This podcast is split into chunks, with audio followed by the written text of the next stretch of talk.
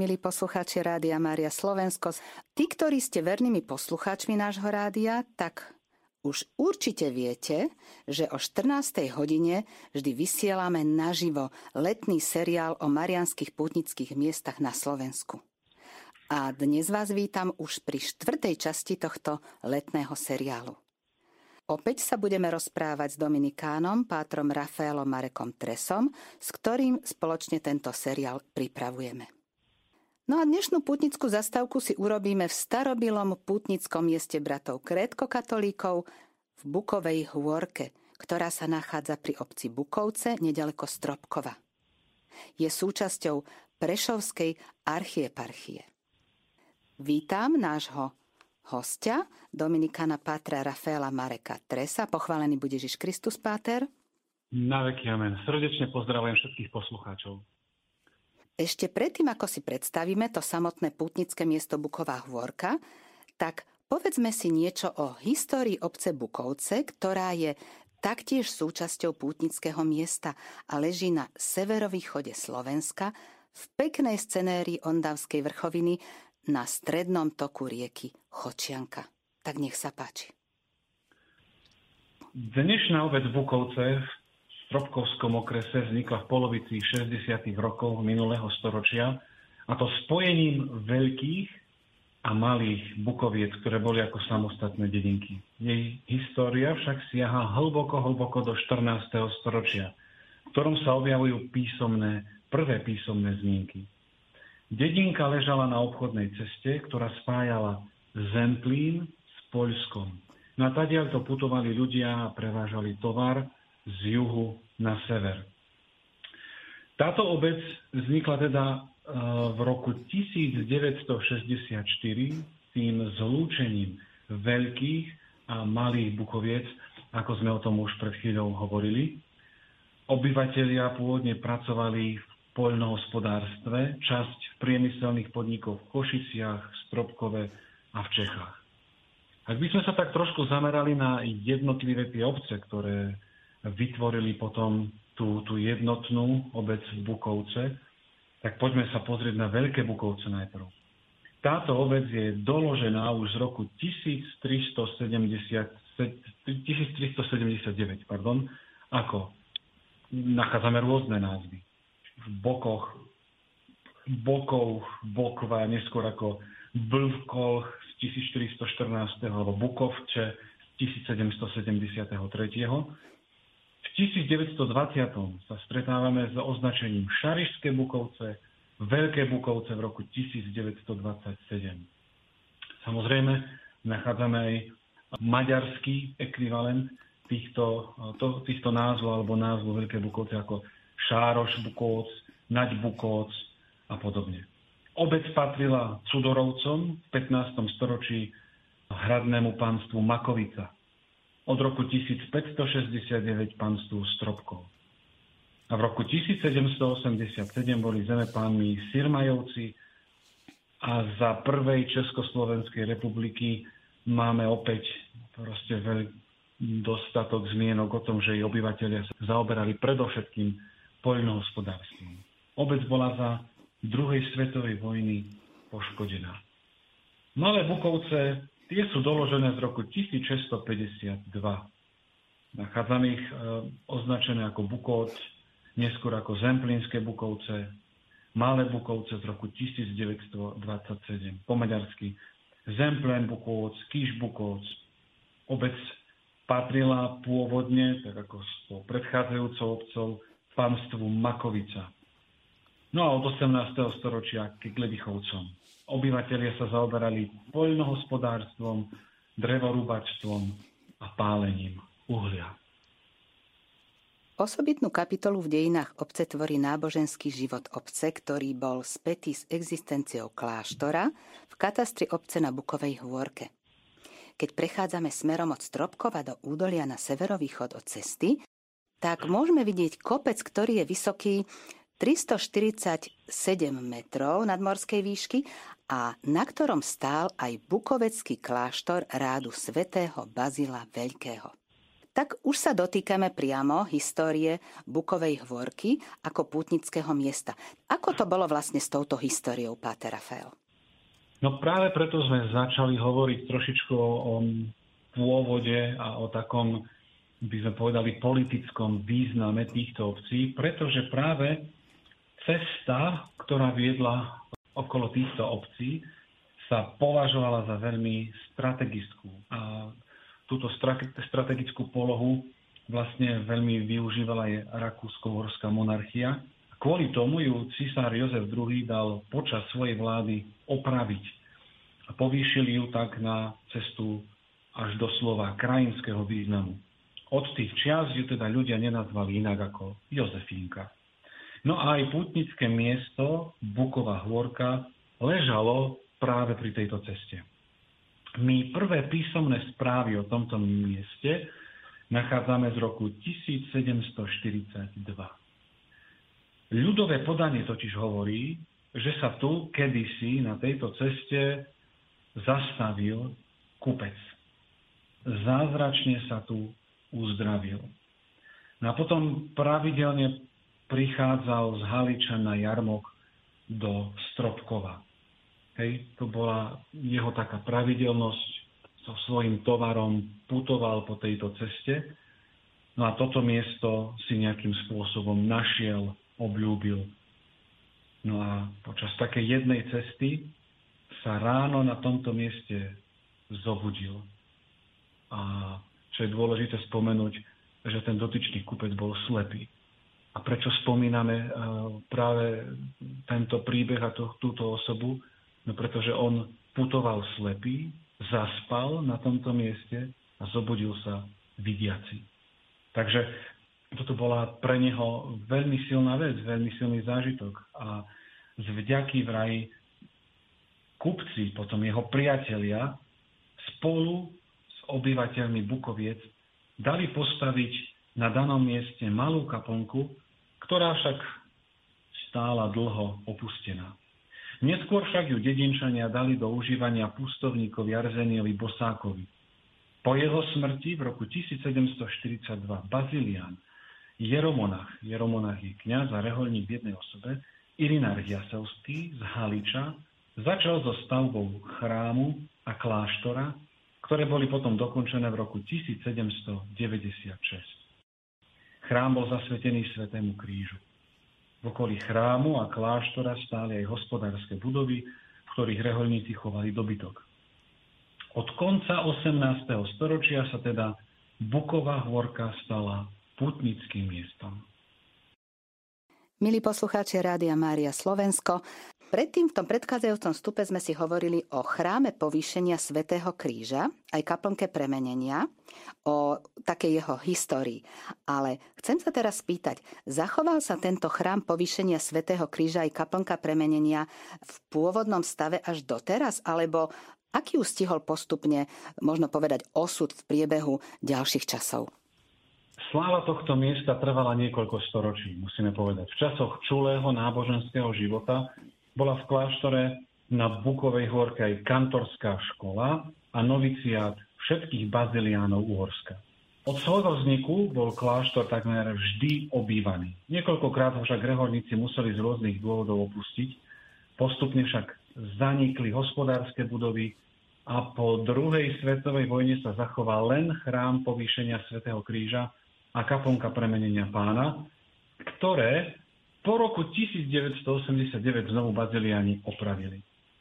Nový monastier otcov baziliánov bol potom posvetený 11. augusta 2013 počas tradičného odpustu premenenia pána a zasvetený solonským bratom v jubilejnom roku svätého Cyrila a Metoda. Súčasne bola slávnostne požehnaná novovybudovaná cesta na toto putnické miesto a vznikla tu oáza oddychu, kde chodia rozjímať veriaci a oddychovať pocestní. A vlastne, ako hovoríme o tej Bukovej hôrke, tak mi to tak navnadilo taký pocit, že by som sa tam rada išla aj pozrieť. A verím, že aj naši poslucháči. Lebo priznám sa, nepoznám toto putnické miesto. A vy ste spomenuli na začiatku, keď sme sa rozprávali ešte pred spustením tohto seriálu, že vy ste schválne vybrali aj také menej známe miesta, nehovorím, hovorili sme už aj o veľmi známych, Levoča, aj Staré hory, ale že také menej známe, že aby sme ľudí oboznámili aj s takýmito miestami. Takže e, verím, že to padne na úrodnú pôdu a že ľudia sa tam pôjdu pozrieť, rozímať. Teraz by som sa spýtala Pater Rafael. Obci je určite kostol.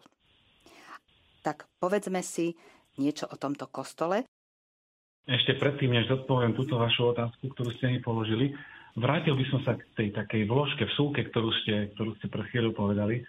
Totiž to, keď sme uvažovali nad tým, akú, aký koncept e, budú mať tieto naše stretnutia a tieto naše predstavenia jednotlivých tých putnických miest, tak sme sa zhodli na takej možnosti, že by sme chceli predstaviť jednotlivé putnické miesta na Slovensku, ktoré nejakým spôsobom aktuálne v tom najbližšom čase po odznení tohto nášho vstupu alebo tejto našej relácie budú mať nejakú púť, nejaké stretnutie, aby sme tak ľudí pozvali jednak na tieto miesta a okrem toho, že ich pozveme, aby sme im dali taký kontext toho všetkého, kde, v akých podmienkach vznikli tieto miesta, aká bola história, pôvod, upozorniť na niektoré špecifika toho, toho, toho miesta.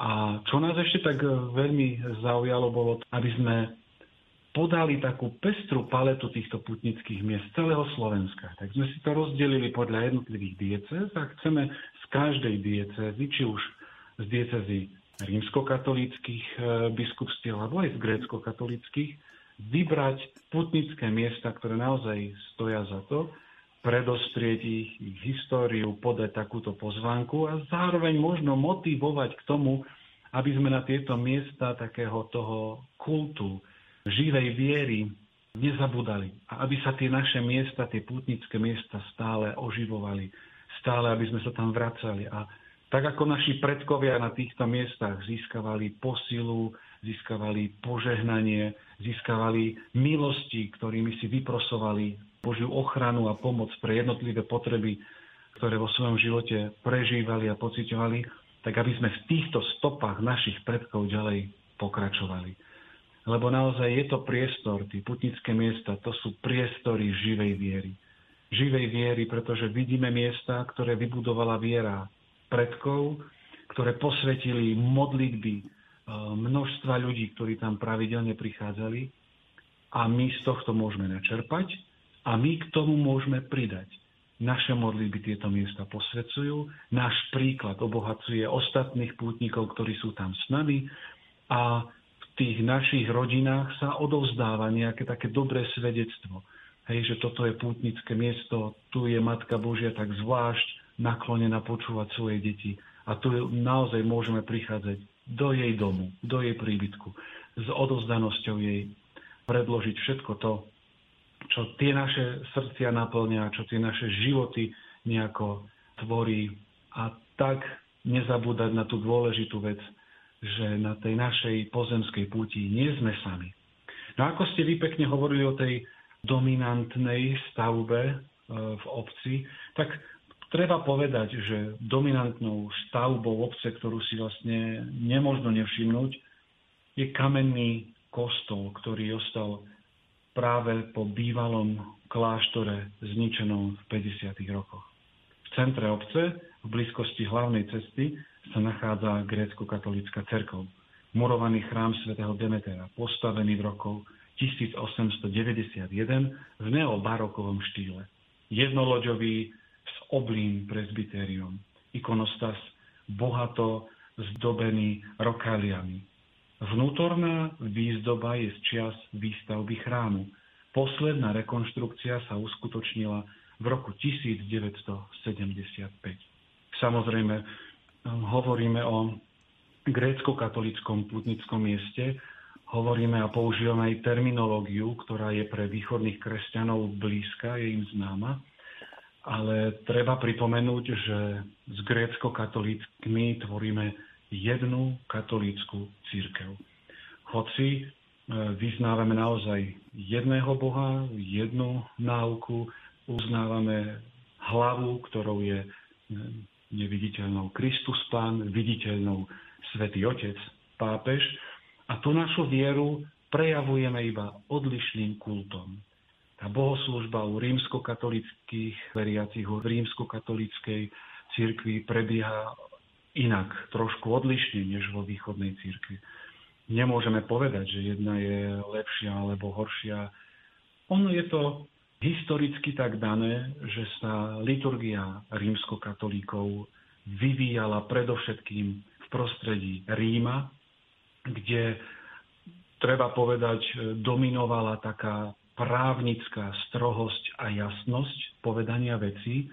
A to sa potom premietlo aj do tej našej rímskokatolíckej liturgie, kde jednoducho vidíme, že veci sú jednoznačne tak striktne, tak stroho pomenované, jasne vysvetliť, vyjadriť v tých modlitbách, o čo ide aj v, tom, v tých liturgických obradoch.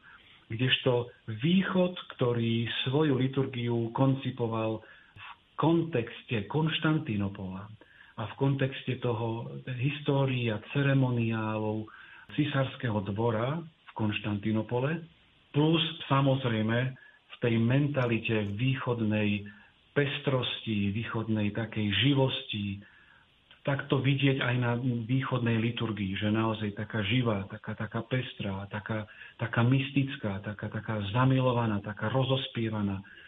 Tam naozaj tie tajomstva viery, ktoré človek vníma, ktoré církev slávi, ktoré církev predstavuje veriacim počas tých jednotlivých sviatkov liturgického roka, ona, východná liturgia ich vyspieva do takých detajlov, že naozaj tá celá náuka cirkvi je, je zhrnutá do tých jednotlivých liturgických textov, ktoré sa používajú, či už pri svetej liturgii, alebo pri, pri modlení časoslova.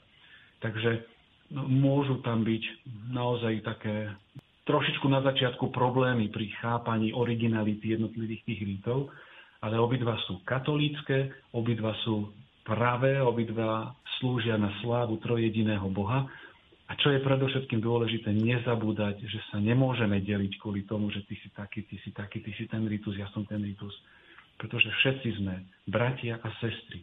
Jednak tým, že sme pokrstení, ale o to viac tým, že jednoducho sme v jednej církvi, v jednej katolíckej církvi. A hoci odlišnými rítami, ale vzývame jednu hlavu, oslavujeme jedno a to isté tajomstvo, máme toho istého pastiera a takýmto spôsobom naozaj nemusíme sa báť účasti na liturgii, nemusíme sa báť napríklad rímskokatolíci ísť navštíviť túto Bukovú hôrku, e, ktorá je takým putnickým miestom grecko-katolíkov. Myslím si, že poznávanie druhého rítu veľmi môže pomôcť k tomu, aby sme nezabúdali, že sme katolícka církev. Katolíkos znamená všeobecný. To znamená, že tam patrí každý. Môže tam prísť každý. Hej? A taktiež byť katolíkom znamená, že sa nezotiera tá jedinečnosť. Jedinečnosť jednotlivca, jedinečnosť nejakej krajiny, jedinečnosť nejakého rítu, ale môžeme spoločne s zachovávaním toho, čo nám Kristus e, zanechal, ísť k nemu ako bratia a sestry cestou, ktorou je církev, ktorou je katolícka církev. Hovorím odlišnými rytmi, ale po tej istej ceste k tomu istému cieľu. Som veľmi rada, Páter Rafael, že ste sa dotkli aj tejto témy, že ste nám tak stručne objasnili aj charakteristiku tej grecko-katolíckej cirkvi, ale čiastočne aj tej liturgie, aby sa aj tomu venovala e, možno väčšia pozornosť aj na porozumenie e, poslucháčov. A takisto ako ste aj vyzvali, že ísť na putnické miesto a zúčastniť sa tam tej liturgie, ako napríklad hojne navštevované miesto v Litmanová, kde e, chodíme bežne na toto miesto a je nám to blízke a tá iná liturgia nám vôbec, nedaj Bože, neprekáža, ale že jej aj rozumieme, jasné, že nám neprekáža, lebo sa snažíme aj porozumieť, aj keď nie nejako detailne, ale je to pre nás veľký prínos, aspoň môžem osobne povedať aj e, za našu rodinu. Milí poslucháči, toto je už posledná tretina tohto nášho rozhovoru a Pater Rafael, keďže hovoríme o tomto mieste ako o pútnickom mieste, e, tak myslím, že je na mieste otázka, že aké púte a kedy sa tu konajú a teda hlavne aj na počesť akých sviatkov? Buková hôrka opäť ožíva. A opäť je aj dnes takým dôležitým strediskom duchovného života veriacich a patrí tiež medzi obľúbené a hojne navštevované putnické miesta grecko-katolíkov na Slovensku. Každoročné tradičné púte sa tu konajú v priebehu roka 3. Prvá na sviatok zoslania Svetého Ducha, druhá na sviatok premenenia pána a tretia na sviatok povýšenia Svetého kríža. Práve z tohto dôvodu sme si dali aj e, toto putnické miesto na tento čas, pretože sviatok premenenia pána slavíme každoročne 6. augusta. A treba povedať, že celkom toto tajomstvo premenenia pána je vo východnej tradícii, môžem povedať, veľmi dôležité, pretože v duchovnom živote predstavuje ako keby to, to také gro, takéto centrum. No, samozrejme, no, centrum je Kristovo zmrtvých stanie a jeho vykupiteľská smrť na kríži, ale to, že to premenenie nám ukazuje ten náš, ten náš cieľ toho nášho duchovného života, to, čo ide v tom duchovnom živote, že jednoducho my sa máme premeniť. My máme zažiariť proste i čistotou, i svetosťou, tak ako ten Kristus Pán, ktorý si tam vzal na tú horu tábor svojich apoštolov.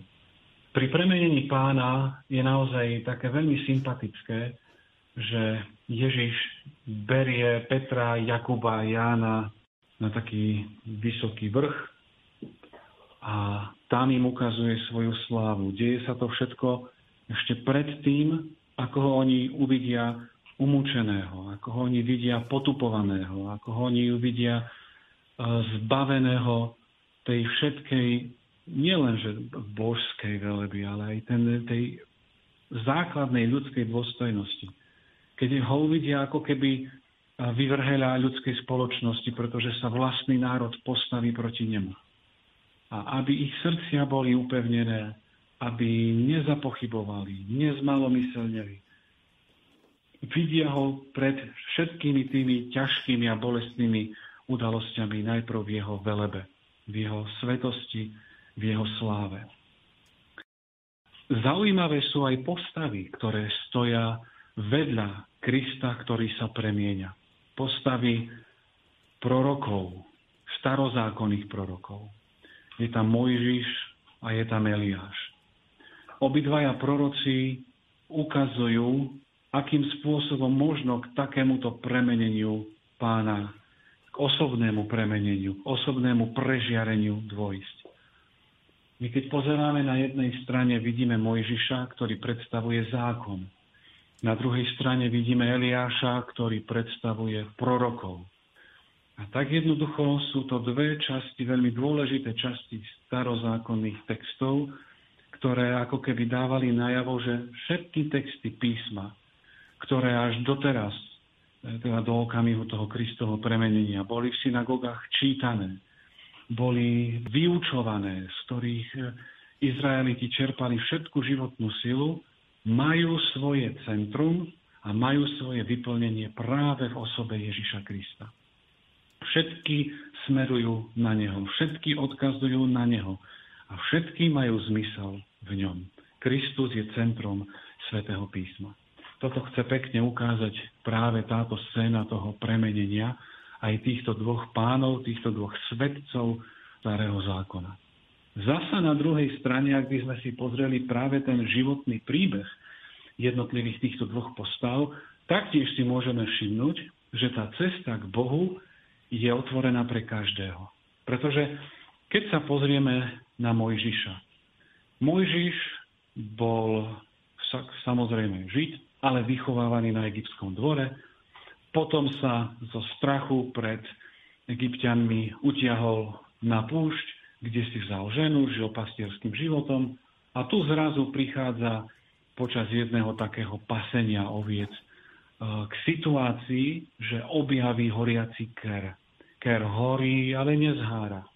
A tu z tohto kra sa on dopočuje od pána Boha svoje poslanie, svoje povolanie byť vysloboditeľom Izraela.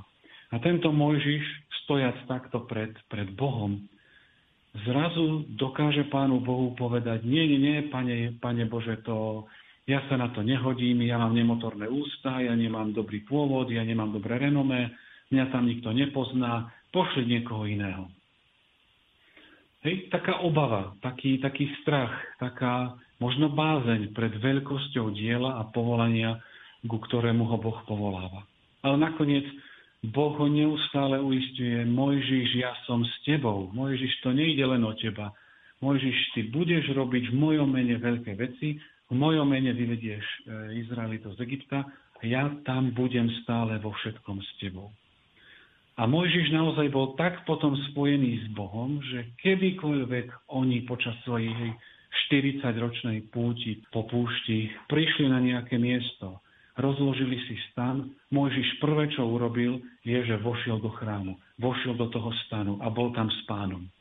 On keď mal dostať tabule zákona, tak najprv sa 40 dní postil, 40 dní bol na hore Sinaj, to znamená, on bol úplne intenzívne zjednotený s Bohom. A tá jednota s ním sa prejavila až takým spôsobom, že on, keď rozprával s ľuďmi, musel si dávať na tvár závoj, pretože takto z neho žiarilo to, ako bol on blízky Bohu. Na druhej strane máme proroka Eliáša. Prorok Eliáš je známy predovšetkým tým, že obhájil vieru v pravého Boha Izraela obetou na Karmeli. My vieme, že sa dohodol s kráľom Achabom, že práve na Karmeli vyskúšajú pravosť viery izraelského boha, ktorého reprezentoval Eliáš, a boha e, Bála. Tak na Karmeli si postavili oltár. Ako Mojžiš, tak aj Bálovi proroci postavili tam obetné zviera, pripravili všetky potrebné veci na to, aby obeta mohla prebehnúť, ale dohoda bola, oheň na obetu musí zapáliť Boh. No a podľa toho sa uvidí, ktorého Boh je pravý, ktorý Boh je pravý. No práve títo báloví proroci tam začali skákať, e, poskakovať, spievať, kričať, rezali sa, a môj Eliáš si z nich ešte robí srandu. Jo, však kričte hlasnejšie, možno zaspal alebo odcestoval. Tak sa od rána do popoludnia oni tam v týchto extatických svojich e, gestách a ceremoniách utápali a nič.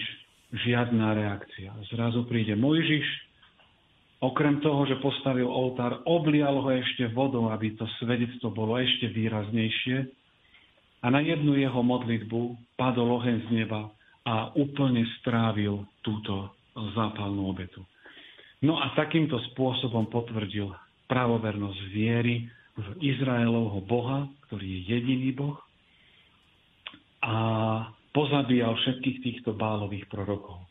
A tu sa ozvala kráľovna Jezabel a povedala to, keď ty si Eliáš, ja som Jezabel. A keď ty si pozabíjal mojich prorokov, ja zabijem teba. A v tejto chvíli Eliáš, ktorý mal, vykonal úžasné dielo, naozaj to, za toto by sa nemusel hambiť nikto, zrazu začal utekať, zrazu začal sa báť, zrazu sa začal skrývať. A skrýval sa, alebo utekal takým spôsobom, ktorým on vyjadril aj v tej svojej modlitbe, pri potoku Karit prosil Boha, ja som jediný prorok, nikto ma nepočúva, moje ohlasovanie je na nič. Bože, zober si môj život, lebo je zbytočný. Môžeme povedať, že Eliáš môže byť takým patronom ľudí, ktorí majú depresiu. Lebo naozaj dostal sa ako keby na dno, že jednoducho urobil síce veľké skutky, ale ako keby nič vec nemení. Jezabel mu snuje plány na jeho smrť ostal sám a nemá zmysel svojho života. Ale znova takýmto spôsobom prichádza na vrch Horeb a tam v modlitbe na novo nachádza silu pre život s Bohom. A tú silu naberá takým spôsobom, že po nejakom čase vychádza z tej jaskyne a dokáže vykričať plný som horlivosti za Pána Boha zástupov A tá horlivosť bola v ňom taká veľká, že písmo o ňom hovorí, že Eliáš bol prorok ako oheň. A tento prorok ako oheň nemohol z tohto sveta odísť iným spôsobom ako tým, že ho ohnivý voz zobral z tohto sveta.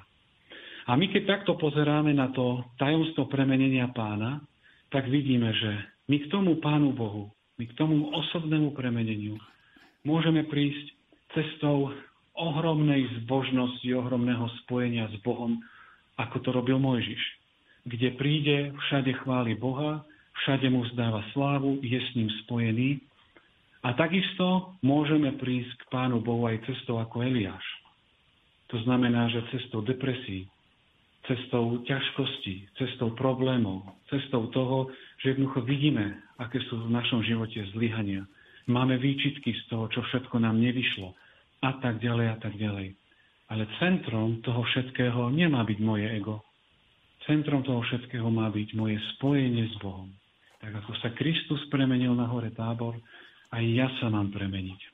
A proste cieľom môjho života je naozaj využívať všetky prostriedky na to, aby som naozaj sa čo najviac pripodobnil k môjmu majstrovi, môjmu pánovi Ježišovi Kristovi. Takže aj toto môže byť takou nosnou myšlienkou tohto sviatku, ktorý budeme sláviť, i takejto púte, na ktorú sa chystáme, lebo aj tá púť nám vždycky má pripomenúť práve toto, že sme na ceste. Na tej ceste sme častokrát slabí a preto potrebujeme niekoho, kto nám pomôže.